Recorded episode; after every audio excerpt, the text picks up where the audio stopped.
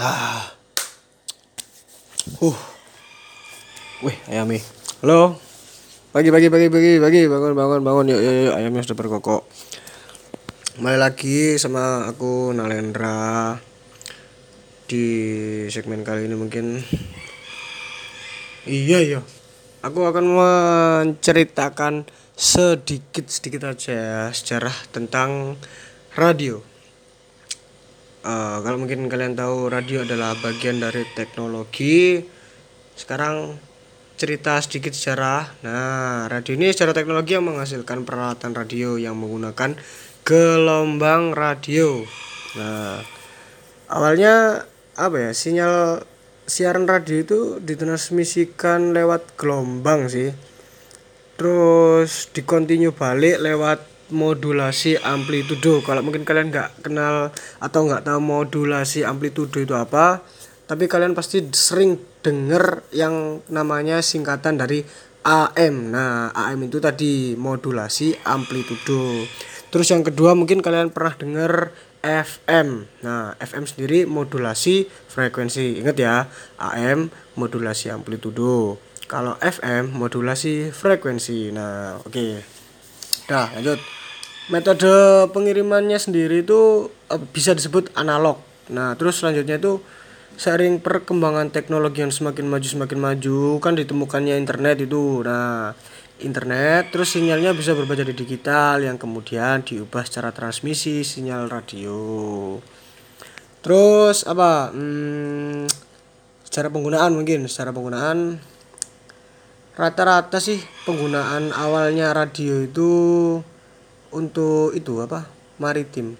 Tentara tentara nah anggota. Nah ya anggota anggota itu menggunakan radio untuk mengirimkan pesan telegraf sih dulunya. Terus menggunakan kode morse baik dari kapal terus ke darat atau sebaliknya. Ya itu mungkin informasi rahasia dari mereka sih menggunakan Morse tadi. Dudut nah itu ada artinya itu lupa saya. Terus apa ya? E, salah satu penggunaan sih itu dulunya kalau saya tadi bilang angkatan awalnya itu dari angkatan laut Jepang ya yang pada waktu itu mereka memata-matai armada Rusia waktu perang Tsushima itu tahun 19 uh, berapa sih Perang Tsushima 1901 kalau nggak salah. Ya kalau nggak salah itu mungkin teman-teman bisa cek juga perang Tsushima pada tahun 1991 eh maaf maaf 1901 ya itu 1901 mungkin salah satu penggunaan yang paling dikenang sama mereka itu saat tenggelamnya RMS Titanic. Film film Titanic loh yang Leonardo DiCaprio sama Rose yang Leonardo matinya tenggelam itu gara-gara sok-sokan jadi pahlawan nyelamati Rose film Titanic sendiri lupa saya pembuatan tahun berapa. Kalau kapal Titanic itu tenggelamnya 1912 kalau jadi setelah perang Tsushima tadi 1901 terus nggak lama berapa tahun ya? 1912 itu kapal Titanic tenggelam. Nah itu udah termasuk komunikasi antara operator di kapal sih yang waktu tenggelamnya itu kapal tenggelam itu terus dia komunikasi dengan kapal terdekat di stasiun yang darat. Tuh. Mm, balik lagi lah. Radio itu digunakan untuk menyalurkan perintah terus komunikasi. Baik tadi mungkin saya bilang angkatan laut Jepang ini angkatan darat pakai angkatan laut sendiri juga pakai angkatan udara yang di pesawat-pesawatnya pun pakai semua radio. Nah. Terus apa ya uh, penggunaannya radio ya. Uh, penggunaan radio dari masa sebelum perang itu untuk apa ya mengembangkan pendeteksi lokasi pesawat tuh. Kalau mungkin radar-radar itu ada sangkut pautnya sama radio sih. Oh ya itu bener sih aku. Mm, bener radar itu ada sangkut pautnya sama radio. Tapi sekarang radio itu banyak bentuknya termasuk jaringan kabel dan apa ya mungkin jenisnya banyak sih penyiaran radio sebelum televisi ya ini ya siaran radio komersil itu ada terus termasuk drama komedi atau show itu termasuk hiburan informasi musik berita dan lain-lain nah terus mungkin aku akan menjelaskan sedikit tentang AM uh, radio AM modulasi amplitudo Nah, radio modulasi amplitudo ini bekerja dengan prinsip memodulasi gelombang radio dan gelombang audio.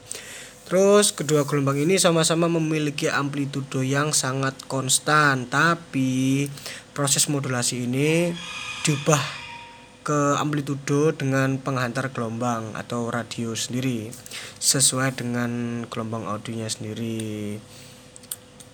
Uh, terus apa AM sudah sekarang mungkin FM modulasi frekuensi radio FM Nah itu bekerjanya itu menggunakan prinsip apa ya? Mungkin sedikit sama sama kayak radio AM itu dengan cara memodulasi gelombang radio atau penghantarnya dengan gelombang audio. Tapi pa apa ya? Untuk radio FM sendiri ini proses modulasinya menyebabkan perubahan perubahan pada frekuensi. Kalau ketika radio AM itu digunakan jadi apa ya kalau dulu Armstrong itu menemukan masalahnya itu terletak pada jenis sinyal yang ditransmisikan pada saat itu Armstrong apa ya gelombang audionya itu transmisikan bersama gelombang radio dengan menggunakan modulasi amplitudo. Nah, akhirnya pada tahun 1933 si Armstrong tadi menemukan menemukan sistem modulasi frekuensi atau FM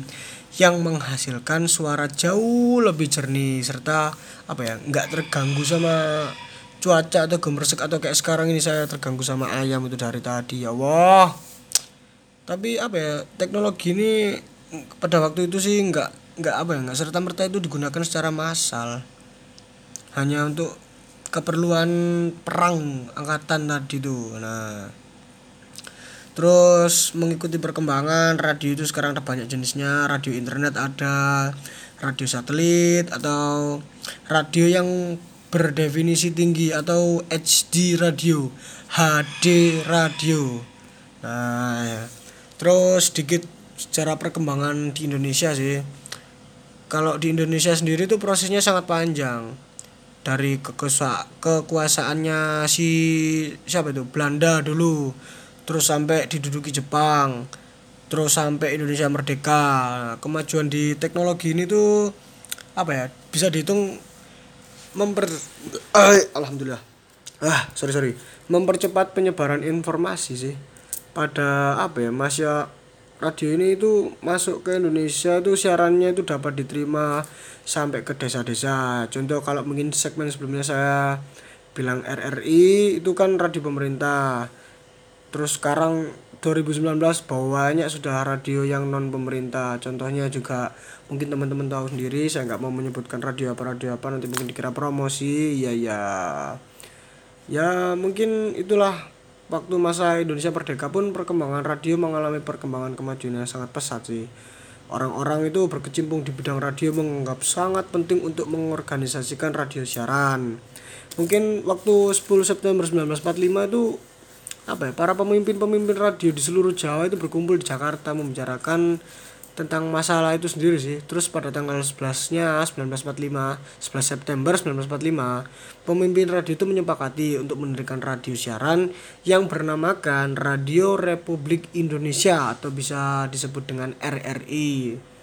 Ketika RRI sendiri didirikan itu dia punya 8 stasiun radio siaran yang apa ya di 8 kota Jawa sih kalau nggak salah itu lupa tapi saya nanti mungkin teman-teman bisa cari sendiri cari sendirilah itu saya lupa aduh ya itulah mungkin kurang lebihnya sih segitu aja saya cuman uh, apa ya menjelaskan sedikit uh, apa ya sejarah radio intinya jangan pernah melupakan sejarah karena radio bagian dari sejarah di Indonesia. Terima kasih. Wassalamualaikum bro.